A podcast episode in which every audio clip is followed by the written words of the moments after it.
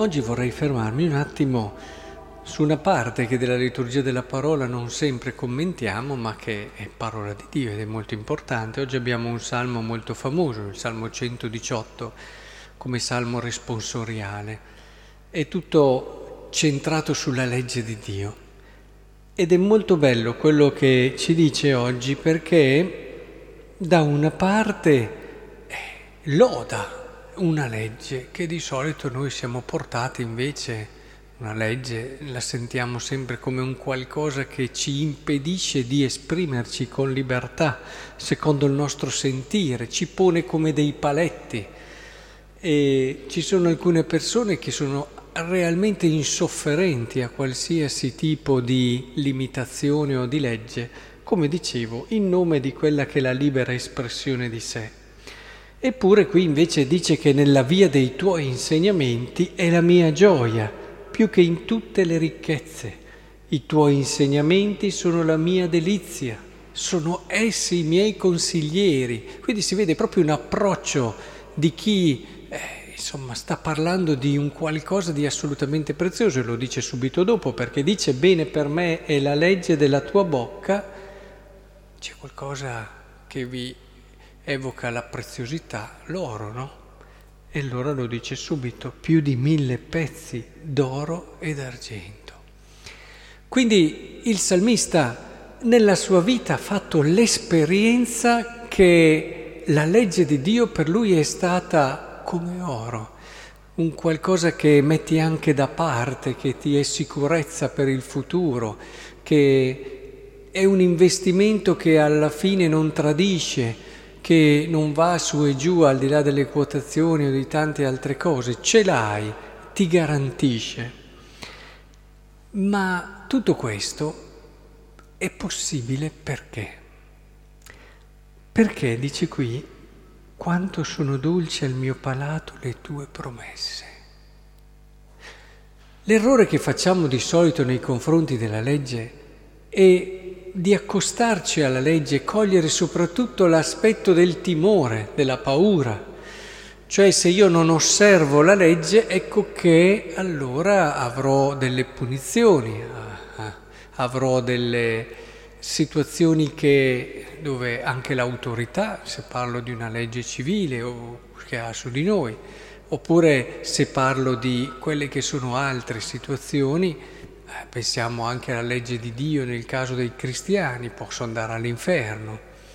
Oppure si cerca di vedere, ma insomma dopo sarò anche meno accettato dagli altri perché esco da un vedere comune. Al giorno d'oggi, a dire la verità, si è più trasgressivi a, a, a fare quello che il Vangelo ci dice, perché tutti gli altri fanno diverso, però eh, rimane che in certi ambienti ancora si esce un po' dal pensiero comune.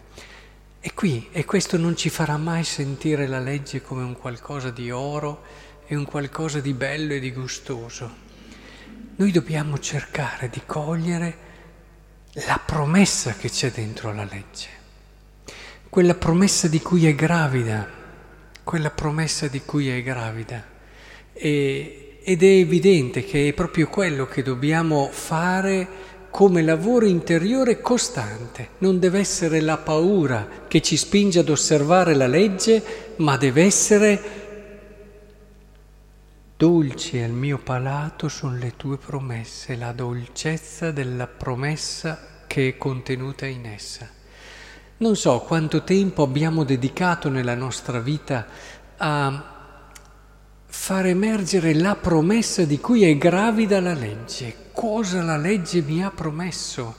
Al di là di un premio eterno, questo lo sappiamo, ma anche per questa vita, perché Gesù è stato molto chiaro, avrà cento volte tanto e la vita eterna chi mi segue.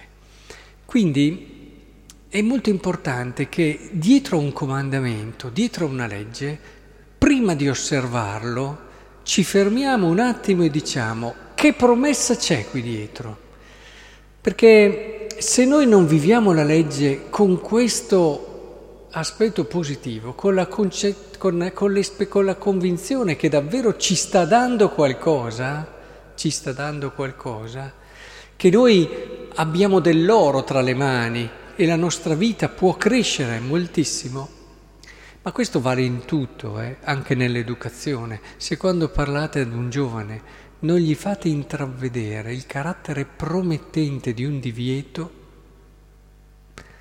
state pur tranquilli che questo giovane, se è un po' timido e fragile, magari osserverà quello che voi gli dite, ma non lo vivrà come deve. Manca quel sostrato di libertà dove per libertà non intendo solo il fatto che non ci siano delle costrizioni, ma per libertà intendo quel sentire che e ci metti dentro tutto te stesso, stai facendo qualcosa che è in linea con la verità del tuo essere. Quindi io sto facendo qualcosa che mi fa essere più uomo, più me stesso, più felice, più contento, perché c'è una promessa reale e vera in tutto quello che vivo. Questa è libertà.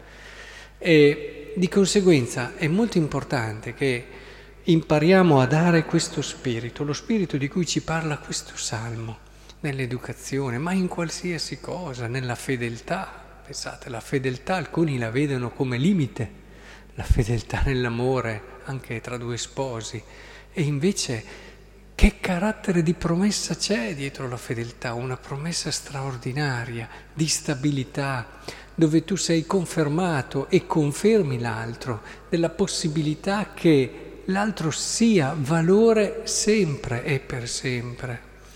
E, e, e si diventa davvero un segno dell'amore di Dio per la sua Chiesa. Dio che è stato fedele al di là delle infedeltà del suo popolo, Dio che è stato fedele e c'è stato sempre e ha fatto scoprire una dimensione nuova dell'essere, una dimensione nuova anche di gioia, avendo momenti di difficoltà evidenti che ci sono nelle relazioni, ma che bello sapere che l'altro mi ha scelto e mi ha scelto per sempre. Vedete, tutto questo apre alla ultima parte, mia eredità per sempre sono i tuoi insegnamenti, essi sono la gioia del mio cuore. Apro anelante la mia bocca perché ho sete dei tuoi comandi ci apre ad un'eredità eterna, ma un'eredità vista come futuro, futuro promettente.